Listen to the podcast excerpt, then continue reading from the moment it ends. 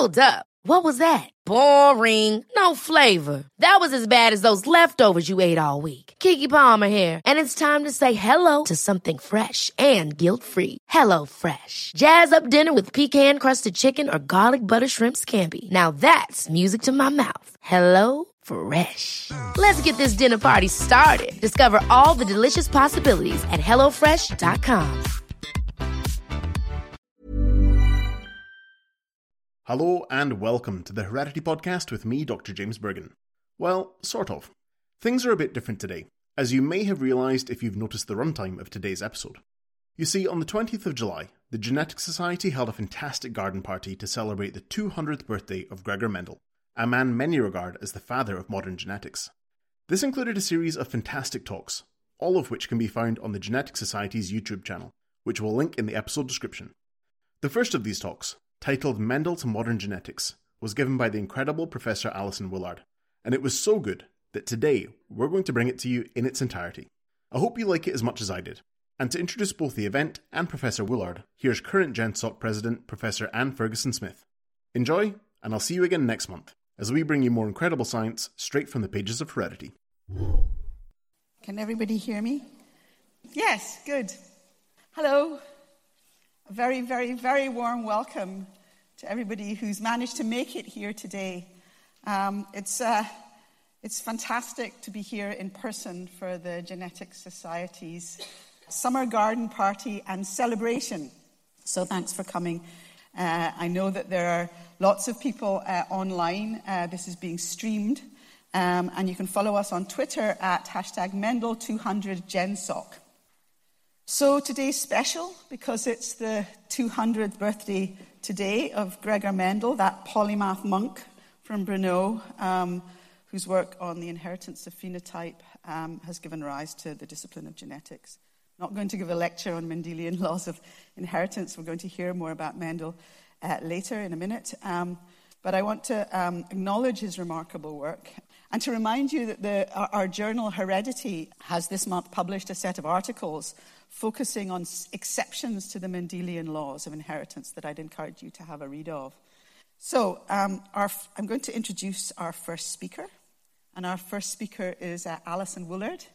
Um, Alison uh, has recently finished her term as uh, a much valued member of the Genetic Society Committee as Officer for, for Public Engagement of Genetics. She is renowned for her Uh, public communication of science, uh, uh, but her day job is Associate Professor of Biochemistry at Oxford, uh, where she's a uh, developmental and cellular genetics geneticist. Alison gave the uh, Royal Institution Christmas Lectures in twenty thirteen, and today she's going to initiate our special day uh, with a presentation entitled Mendel to Modern Day Genetics. Over to you, Alison.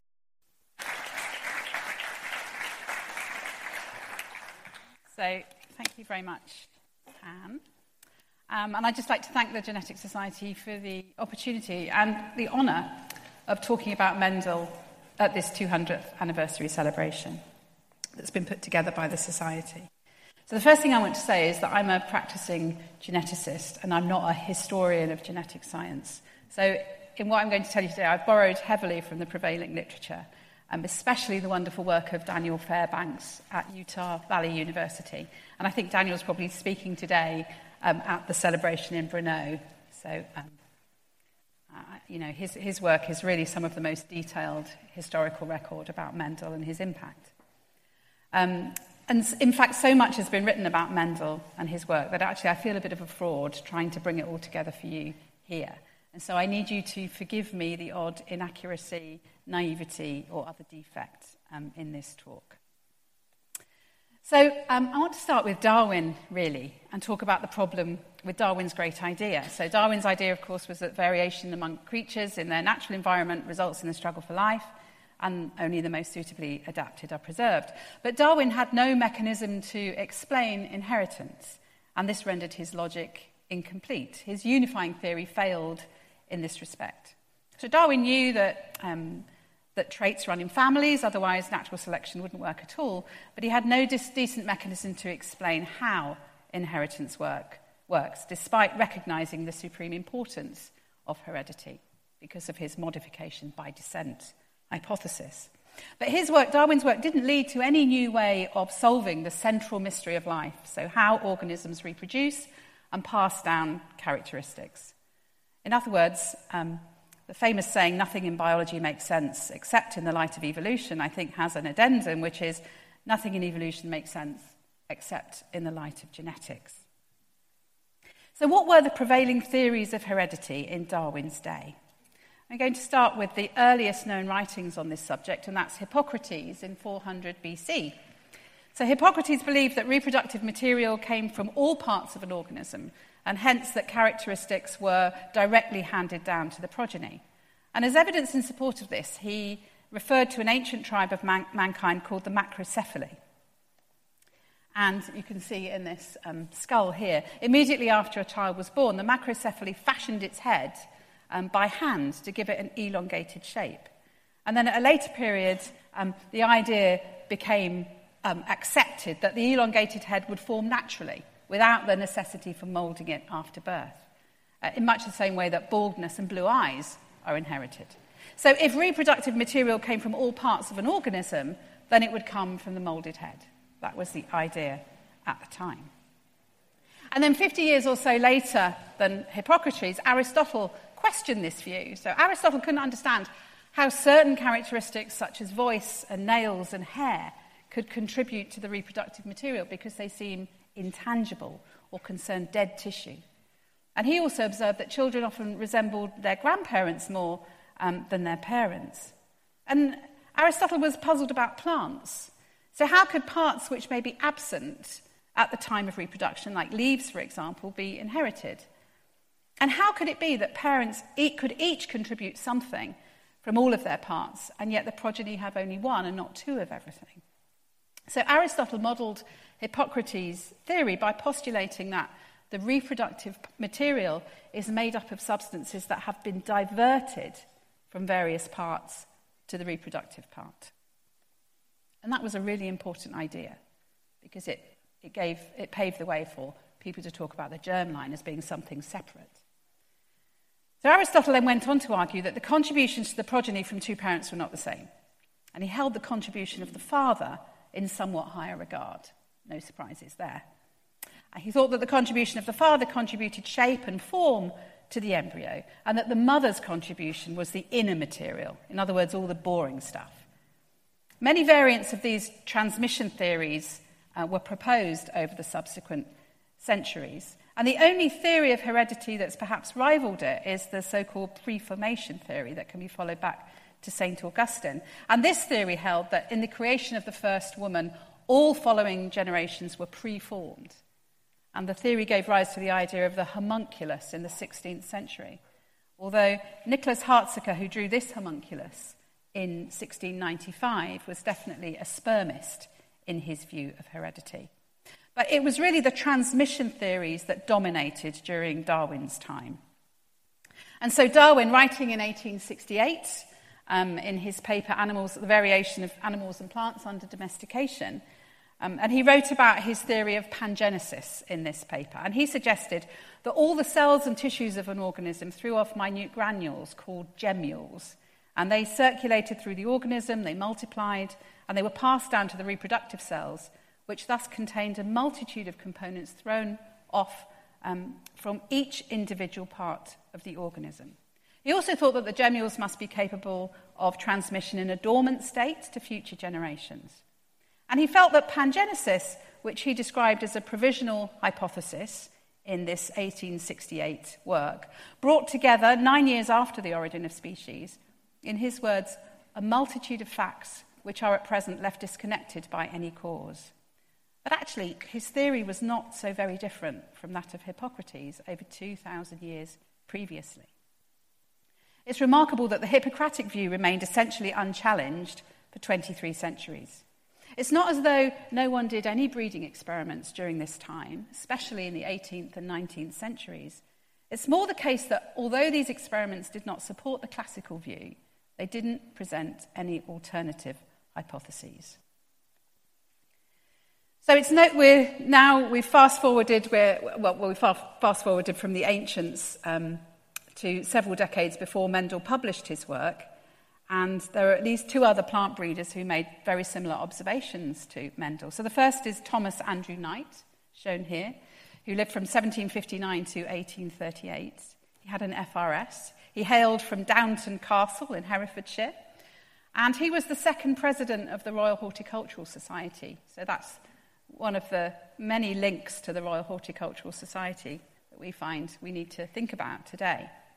And Knight performed extensive breeding experiments on strawberries and cabbages and peas in his extensive curvilinear greenhouse.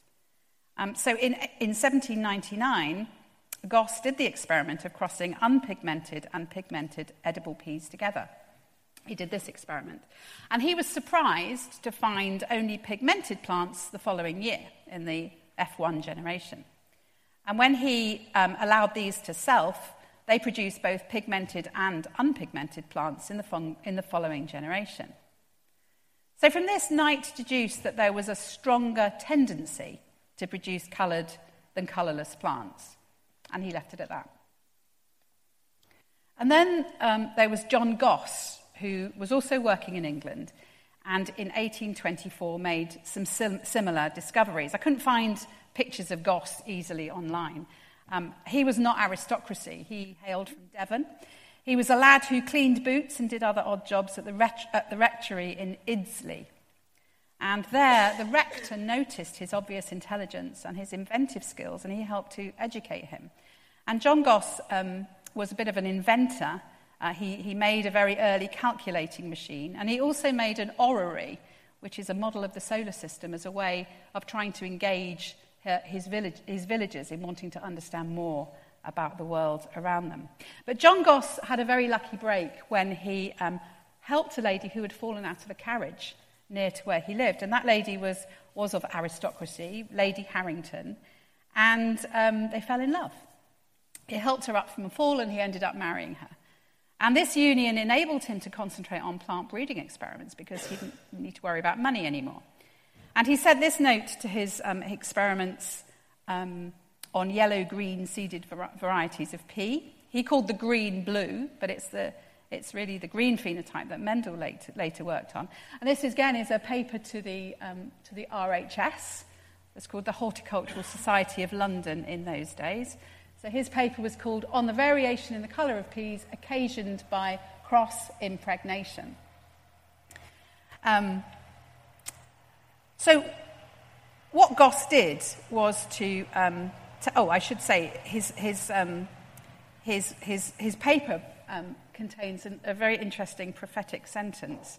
Um, Should this new variety of pea neither possess superior merit nor be deemed singular in its bicoloured bicoloured produce? Yet there is, I conceive, something in its history that will emit a ray of physiological light. So he, he had insight that these peas were kind of kind of cool and could tell us interesting things. And what he basically did was to take Knight's analysis a bit further. So he pollinated green-seeded plants from a yellow-seeded variety, found all yellow-seeded plants in the first generation, and then when he selfed those, he got pods with all green, all yellow, or a mixture of both green and yellow seeds, um, seed, seeded plants the following year. But then he went for a further generation, and he discovered that while the green pe- peas bred true, only giving green progeny, the yellow yielded a mixture, some pods all yellow, and some with both green and yellow peas intermixed.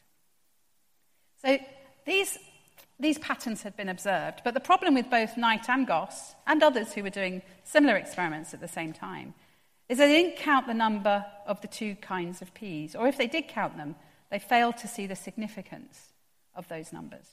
And in not doing so, they failed to discover the hereditary mechanism which Mendel found. So, forty-two years later then, in eighteen sixty-six, Mendel had been doing similar experiments to those of Knight and Goss. But how and why did Mendel come to be doing this?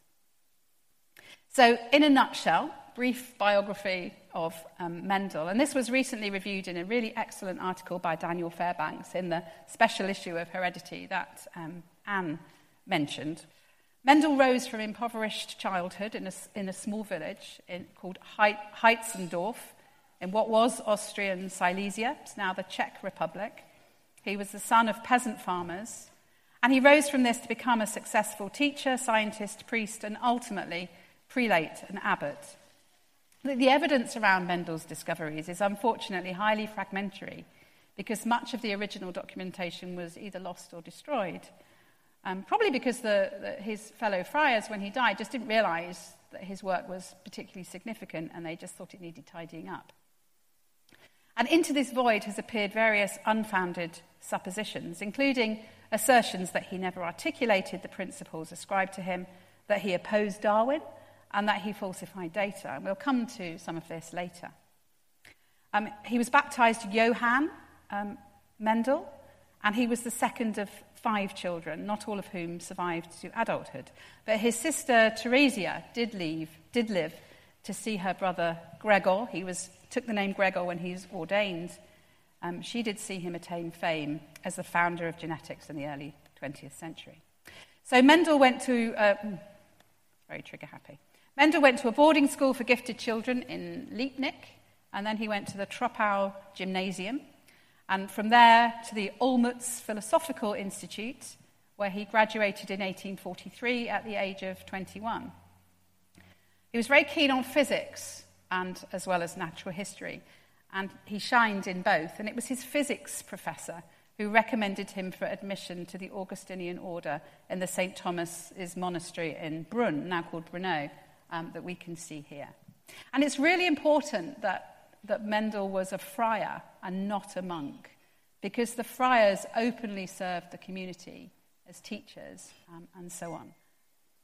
The Saint Thomas's friars were really unusual as well in that they were highly educated, with several dedicated to secular academic teaching and research. So this is a really important part of the milieu um, to which um, Mendel became part of. The abbot, Cyril Knapp, was a highly respected scholar committed to implementing scientific advances in agriculture, and he really encouraged Mendel in this area. So that gives you quite a lot of the background of the why Mendel was thinking about these particular problems. Several openings came up for parish priests um, during this time, but Mendel showed himself to be really unsuitable for them. He was terrified of talking to people who were sick, for example.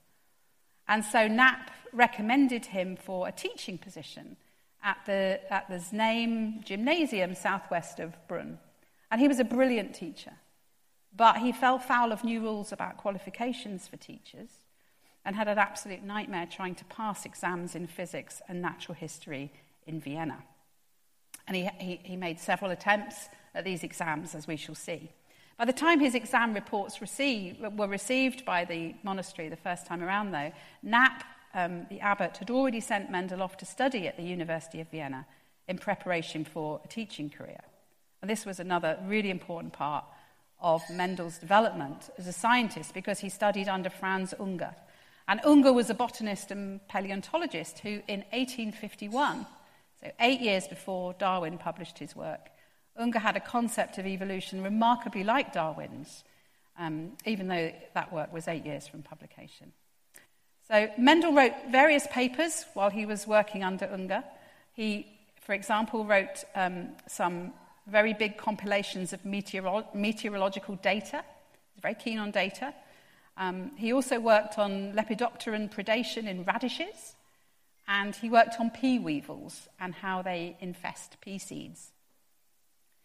Um, he returned to Brno in eighteen fifty-three, and um, just in time for it to be investigated but for secularism and lack of religious piety um, in a commission set up by the then Pope Pius the ninth.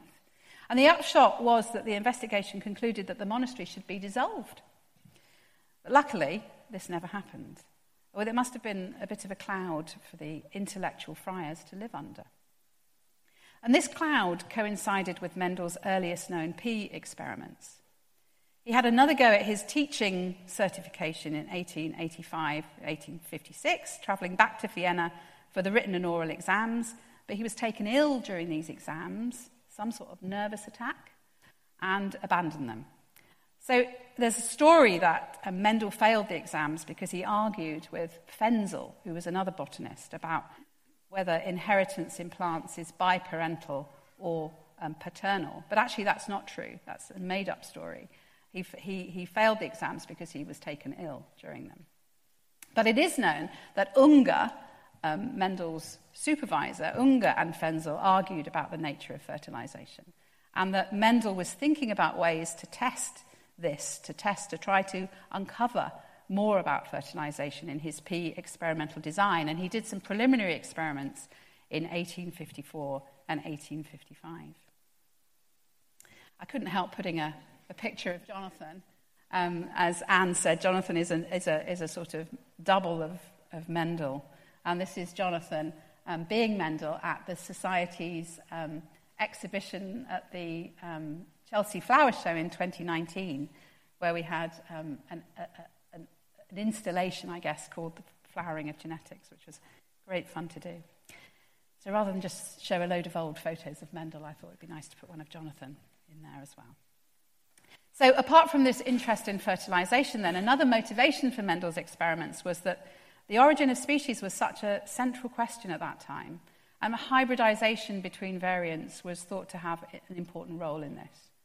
Sometimes hybrids bred true, and other times they didn't, and Mendel was very curious about this.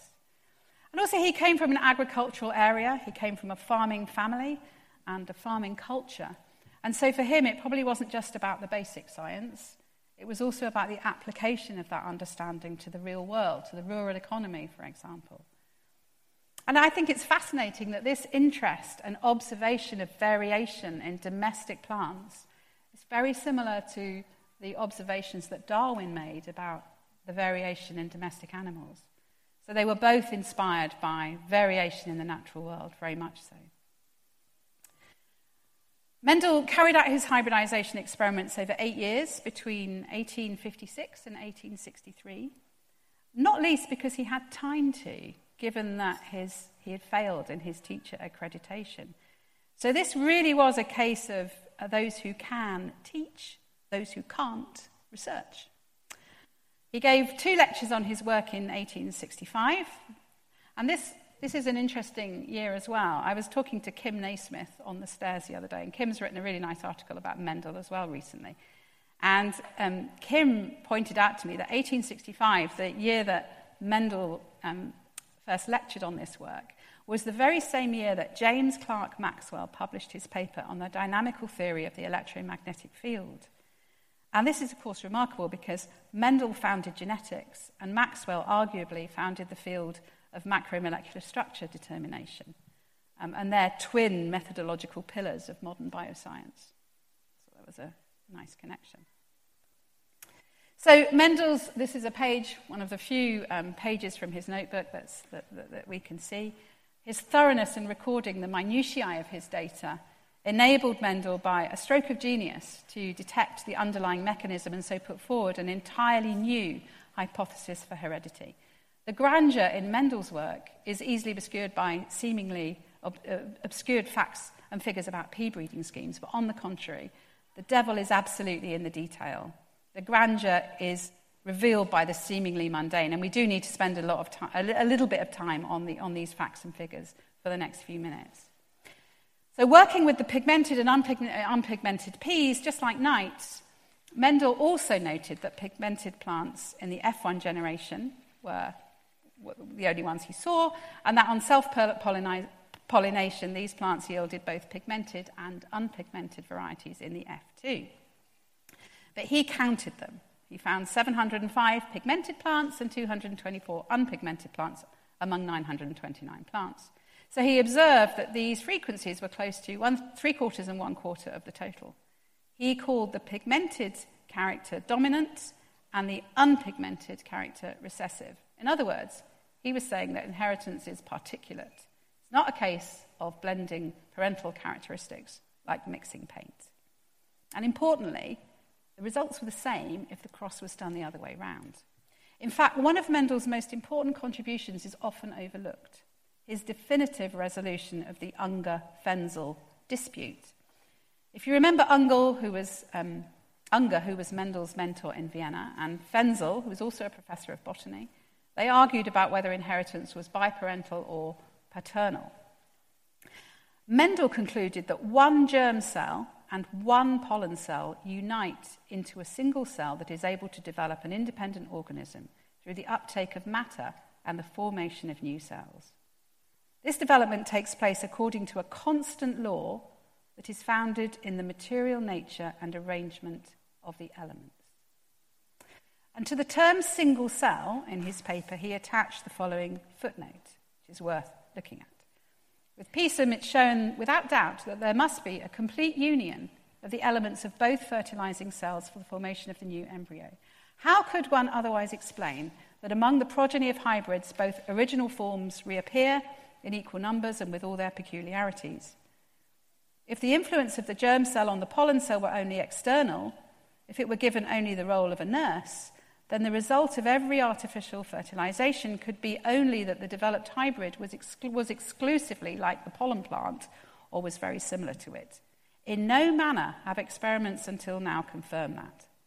Fundamental evidence for the complete union of the contents of both cells lies in the universally confirmed experience that it is unimportant for the form of the hybrid which of the original forms was the seed or the pollen plant.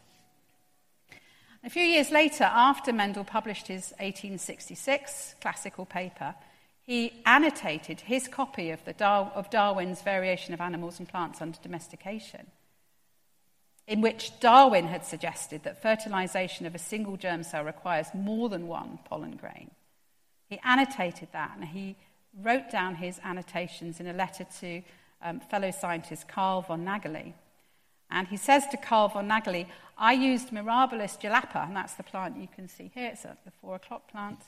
I used Mirabilis jalapa for an experimental plant, as Nordin, whose work Darwin was commenting on, had done.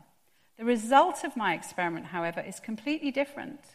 From fertilization with single pollen grains, I obtained eighteen well-developed seeds, and from these an equal number of plants, of which ten are already in bloom. According to Nordin, at least three pollen grains are needed.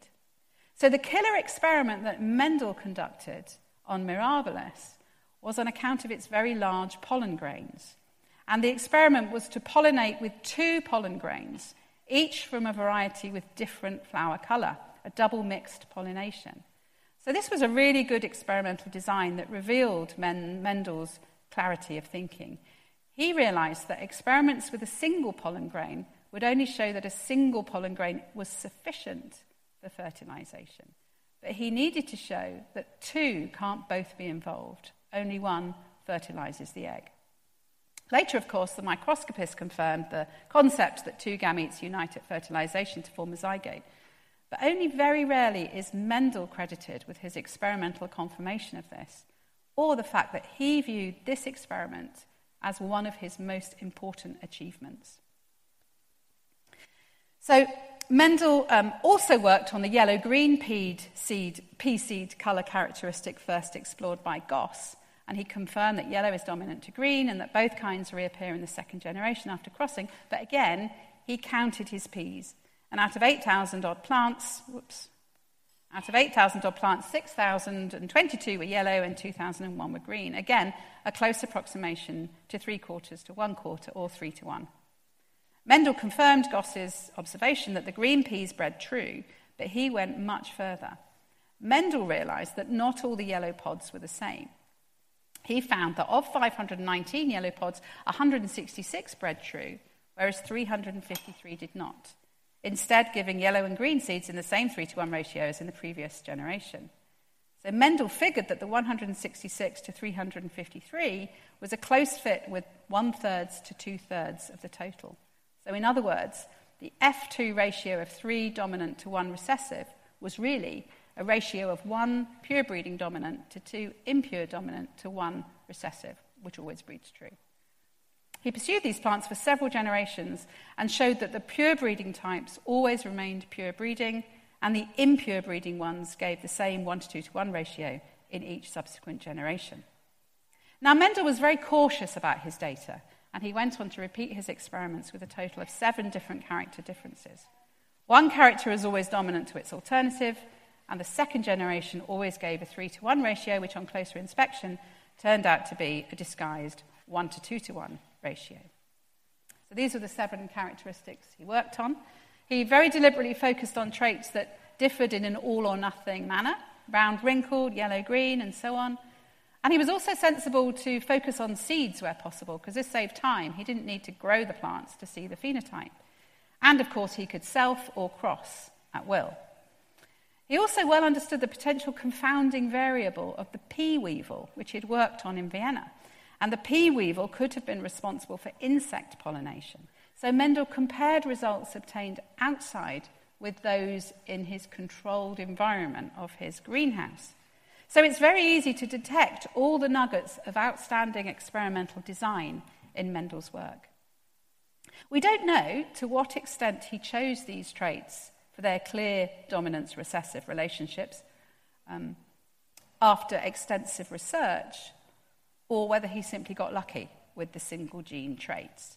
Perhaps this seems unlikely, and it's also true that we know that Mendel was spending two or three years in preliminary experiments before he embarked on his main schemes. The seven characteristics he chose have often been the subject of speculation themselves. Indeed, Bateson himself, the co-founder of the Genetic Society, he wrote, "It's very unlikely that Mendel could have had seven pairs of varieties such that the members of each pair differed from each other in only one considerable character." But this was debunked by Fisher, who wrote, "There can, I believe, be no doubt whatever that his report is to be taken entirely literally and that his experiments were carried out in just the way and in much the order that they have that they are recounted." There's been extensively, this has been extensively researched by Fairbanks um, and Ritting in two thousand one, who examined the published characteristics of nineteenth century pea varieties and concluded that the nature of variation in pea varieties, both old and modern, facilitates rather than prevents the construction of monohybrid experiments. And furthermore, that Mendel's account describes a well-conceived experimental design that would not have been difficult for him to perform. We know that Mendel was performing preliminary experiments in eighteen fifty-three and eighteen fifty-four, as I said, when he was trying to keep his head down um, as the zealots were investigating the monastery. But he's probably spent, thought he, time spent in the greenhouse is time well spent. And Mendel was worrying about his, his teaching exams as well. Um, he was, but he was a very good experimentalist. So how did he interpret his ratios? Published his classic paper in eighteen sixty-six, and in this, he builds a hypothesis to account for his data, um, in which he used symbols for his traits. So this was a great innovation at the time. He used capital letter for the dominant trait, big Y, for example, and the, the lowercase letter for the recessive character, little y, for example. So it's clear from this that he was thinking about factors or determinants responsible for the manifestation of the character rather than the substances themselves. So this is really, really crucial. His characters weren't transmitted directly from generation to generation. Um, so Mendel understood that he was measuring the movement of information pertaining to the traits, not the substance of the traits themselves. So if big Y denotes the particle that determines yellow seeds um, and little a green, then the parents, big Y, little y, give rise to offspring, big Y, little y. Yellow, because this character is dominant. In Mendel's translated words, the expression of um, big A plus two, big A, little a plus little a, that is the one to two to one ratio, showed the developmental series for the progeny of big A, little a hybrids. Now, of course, we'd say big A, big A, plus big A, little a, plus little a, little a. And that's what all the textbooks show when they talk about Mendel's work. But actually, Mendel couldn't possibly have known that the true breeding plants have a pair of, of factors. But, of course, that doesn't matter at all for his logic. He went on to examine dihybrid crosses. So he crossed round yellow with wrinkled green. And he found all round yellow in the F one, and upon selfing those, he found the ninety-three to three to one ratio in F two. So further crossing then enabled him to establish whether these were constant or variable, and thus designate the correct symbols. So what Mendel found then was that there's a three-term developmental series um, for the progeny of hybrids with a single trait, big A plus big A, little a plus little a. But for the dihybrid crosses, he needed a nine-term series to describe the progeny of the dihybrids. So big A, big B, big A, little b, little a, big B, little a, little b, constant for both traits, Two lots where there's variable for one but not for the other, we'll follow the logic, and for um, big A, little a, big B, little b, variable for both. So twice as many members in each of the second categories, where you're variable for one, and four times as many in the third category, variable for both. So Mendel realized that the dihybrid developmental series is actually produced by multiplying two monohybrid developmental series together, one for each trait. And I think perhaps it was thanks to Mendel's enthusiastic study of physics that had introduced him to the discipline of some of the mathematical concepts that turned out to be so important in this interpretation. So like this combinatorial analysis that we've just been through here. So Mendel then w- went on with trihybrids, concluding that the progeny of trihybrids um, represents uh, represent the terms of a combination series in which the developmental series for each pair are combined, um, a result that is only possible in the light of this conclusion that he made. The behaviour of each pair of differing characters in hybrid association is independent of other differences between the two original parental plants. So Mendel realised that if n represents the number of traits, then three to the n represents the number of classes in the combination series, and two to the n, the number of classes that remain constant. So there's a huge amount of variation possible, which he must have thought was amazing. And it was fifty years later, of course, that Fisher published his great work, The Correlation Between Relatives on the Supposition of Mendelian Inheritance. So what Fisher did, crucially, in this paper was to show, by elaborate mathematics, that continuous variation could be the result of the action of many discrete determinants. And so Mendelian genetics was, in fact, completely consistent with the idea of evolution driven by natural selection. But Mendel had seen that with his, with his crosses. So from all of this, then, Mendel realised that pollen and germ cells, the gametes, um, from a big A, little a hybrid, contained either big A or little a, never both. Of course, that's not the representation that Mendel would have given them, but that's one that's familiar to us. And that germ cells carrying big A were as equally likely to be fertilised by pollen carrying big A or little a, with both types being produced in equal numbers. In other words, fertilisation was random between germ cells and pollen cells, or egg cells and sperm cells for animals, regardless of what factors they carried. So this later became known as the law of equal segregation. That's the only possible way to get big A plus two big A little a plus little a, because four types of fertilization are possible. Big A with big A, big A with little a, little a with big A, and little a with little a. So this concept simply expands out when more characters are considered. So the implication here is that different traits are controlled by different elements, but the elements are all transmitted by an identical mechanism. Constancy at the mechanistic level begets huge variety at the level of the organism. As Mendel put it, the distinctive characters of two plants can ultimately rest only on differences in the nature and grouping of the elements that are present in their foundational cells in living interaction. I think this is an absolute forerunner of the one gene, one enzyme hypothesis that was later discovered by and confirmed by Beadle and Tatum. So Mendel's paper was first translated into English, was commit, commissioned by Bateson for the Royal Horticultural Society, so another really nice link to the R H S and the reason why we're here today. And it appeared in the Society's journal in nineteen oh one, next to an advertisement for Carter's grass seeds as used at Lord's and the Oval and other leading county cricket grounds. We often talk about exceptions to Mendel's law as something that came later, that Mendel's laws were somehow oversimplistic, that he missed stuff. But this is also not really true. For example, Mendel certainly found exceptions to his rule of dominance. Mendel wrote, "The experiments conducted with ornamental plants in past years already produced evidence that hybrids, as a rule, do not represent the precise intermediate form between the original parents, with individual characteristics that are particularly noticeable, like those related to the form and size of the leaves and to the pubescence of the individual parts. The intermediate form is, in fact, almost always apparent. In other cases, however, one of the two original parental characters possesses such an overwhelming dominance that it's difficult or quite impossible to find the other in the hybrid.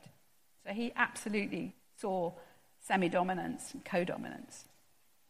The biggest Mendelian controversy is the accusation that Mendel falsified data to more closely fit his hypothesis. So Weldon wrote to Pearson in nineteen oh one, after applying Pearson's newly developed chi-squared test to Mendel's data, that Mendel had cooked his figures, but that he was substantially right.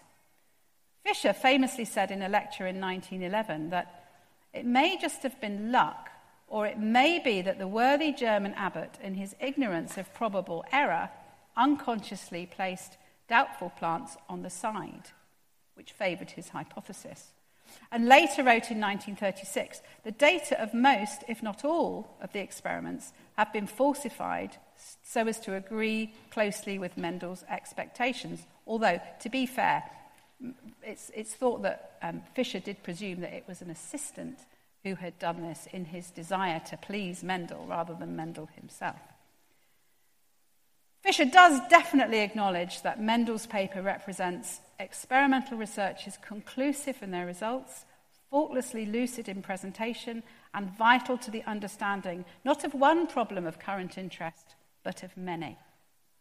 Many analyses of the so-called Mendel-Fisher controversy have been undertaken based on statistical, botanical, and historical considerations, and the, ju- the jury is largely still out. But one of the most definitive accounts, Alan Franklin in two thousand eight, concludes, the experiments that had initially triggered Fisher's suspicions can be explained without any fraud, but the issue of the too-good-to-be-true aspect of Mendel's data found by Fisher still stands. So we don't know the answer to that. Mendel published his work in eighteen sixty-six, two years before Darwin published his pangenesis theory of blending inheritance based on his gemmules made from all parts of the organism. And it seems extraordinary in these days of instant communication that Darwin never came into contact with this work. What would have happened if Darwin and Mendel had met and discussed Mendel's results? It's certainly true that Mendel was well acquainted with the ideas of biological evolution, from Unger, for example, long before he learned of Darwin. And he likely learned of Darwin in um, eighteen sixty-three, the final year of his pea experiments, because in eighteen sixty-three he obtained a German translation of Origin of Species, which he annotated extensively.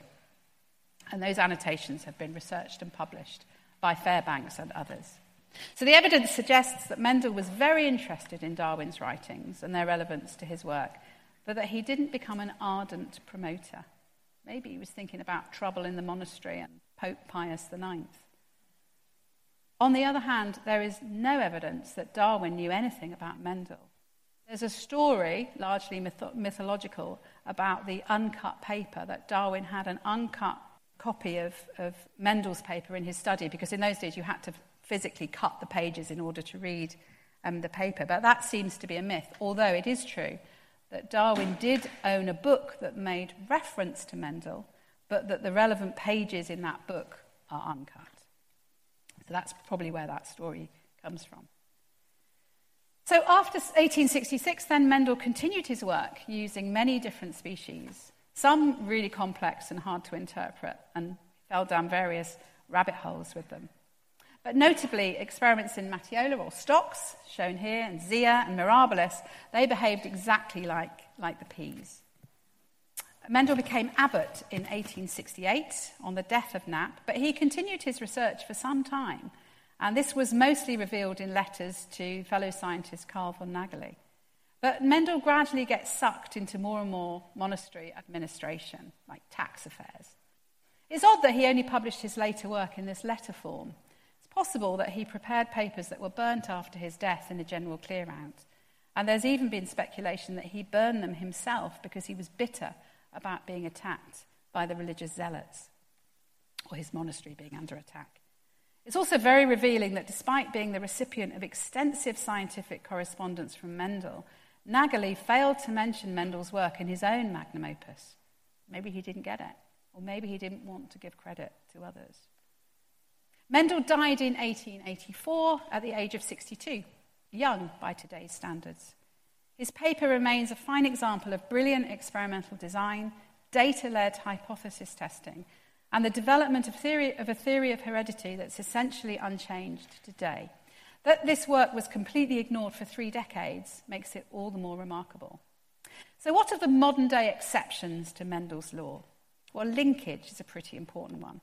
Mendel's work and the discipline of his crosses paved the way for Morgan to find this in his fruit fly crosses. It's bizarre that Thomas Hunt Morgan, shown here, was born in Kentucky in eighteen sixty-six, the same year that Mendel published his work. So Morgan's particular genius was to spot inconsistencies in Mendel's second law, the law of independent assortment. And these exceptions occur when hereditary, when hereditary factors are segregated together. And he came up with the concept of linkage and the chromosome theory to explain them. But then even more than that, Morgan spotted inconsistencies in his own inconsistencies and came up with the idea of recombination, which led to mapping. Bateson in particular found the chromosome theory to be really tricky to accept, finding the idea that particles of chromatin or of any substance, however complex, could influence ratios and transmission patterns inconceivable. He preferred the reduplication view of linkage, based on the idea that factors didn't necessarily segregate simultaneously during cell division. But it was Becky Saunders, Bateson's lifelong collaborator and co-founder of the Genetic Society, who embraced the idea of Morgan and the cell biologists who could actually see reductional division during gamete formation. And she gave it much airtime during her nineteen twenty presidential address at the British Association for the Advancement of Science, now the British Science Association. She said, "It must then be acknowledged that Morgan's interpretation of the cytological evidence has much in its favour. The striking parallel between the behaviour of the chromosomes and the distributional relations of Mendelian allelomorphs is obvious. The existence in Drosophila of four pairs of chromosomes and of four sets of linked characters can hardly be more coincidence, can hardly be mere coincidence." So it was Saunders who persuaded Bateson of the utter genius of this work. And two years later, in nineteen twenty-two, Morgan and his student Sturtevant were invited and celebrated at the eleventh meeting of the Genetical Society. Other exceptions to Mendel's laws include cytoplasmic inheritance of organelle genomes, sex chromosome evolution, gene conversion, meiotic drives, epigenetics. Exceptions to any rule drive discovery in science. Um, and this must be behind the title of Bateson's biography by Koch and Forsdyke, Treasure Your Exceptions. Mendel's laws are simply a manifestation, after all, of the mechanism of gamete formation through meiosis and the inheritance of unlinked allelic variants present on chromosomes. So anything that doesn't do that is going to present exceptions. The exceptions give us a richer and deeper understanding of genetic mechanisms. They work with the rules rather than proving the rule, as the cliché goes. The most revealing exceptions are the big ones, the ones that challenge the underlying log- logic, like meiotic drives, breaking the law of equal segregation, introducing the chance for alleles to gain the system for their own ends, so modifying inheritance itself. And epigenetic phenomena, modifying the relationship between genotype and phenotype, like in genomic imprinting. Although it's true to say that, for the most part, and leaving imprinting aside, fancy epigenetic modifications of D N A sequence are simply rubbed out during gamete formation, thus preserving the sanctity of inheritance. Of course, the exceptions to this are really fascinating and could take us right back to Darwin's pangenesis. Wherever this next take, takes us, it's clear that none of this would have been possible without Mendel. And not just this, of course, our understanding of heredity. The application of Mendel's genetic methodology to mutants has blown apart much of biology and revealed a myriad of molecular mechanisms from cell division to organismal behaviour. Mendel took very much the modern empirical approach to science, rather than the philosophical, logical approach taken so successfully by Darwin.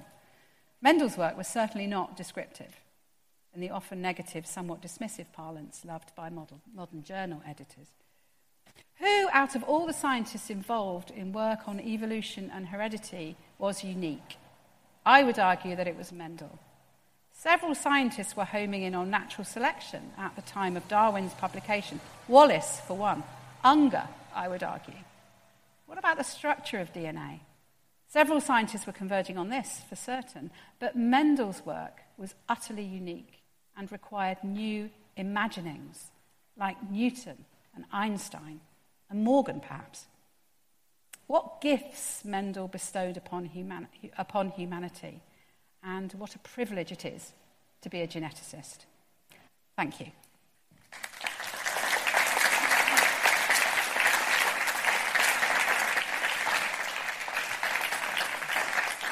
And I'd just like to um, acknowledge the Genetic Society for putting on this great celebration in this wonderful place, and to also include um, another picture of Jonathan, together with Wendy Bickmore wearing her pea dress um, at, at Chelsea. So, thank you. Thanks.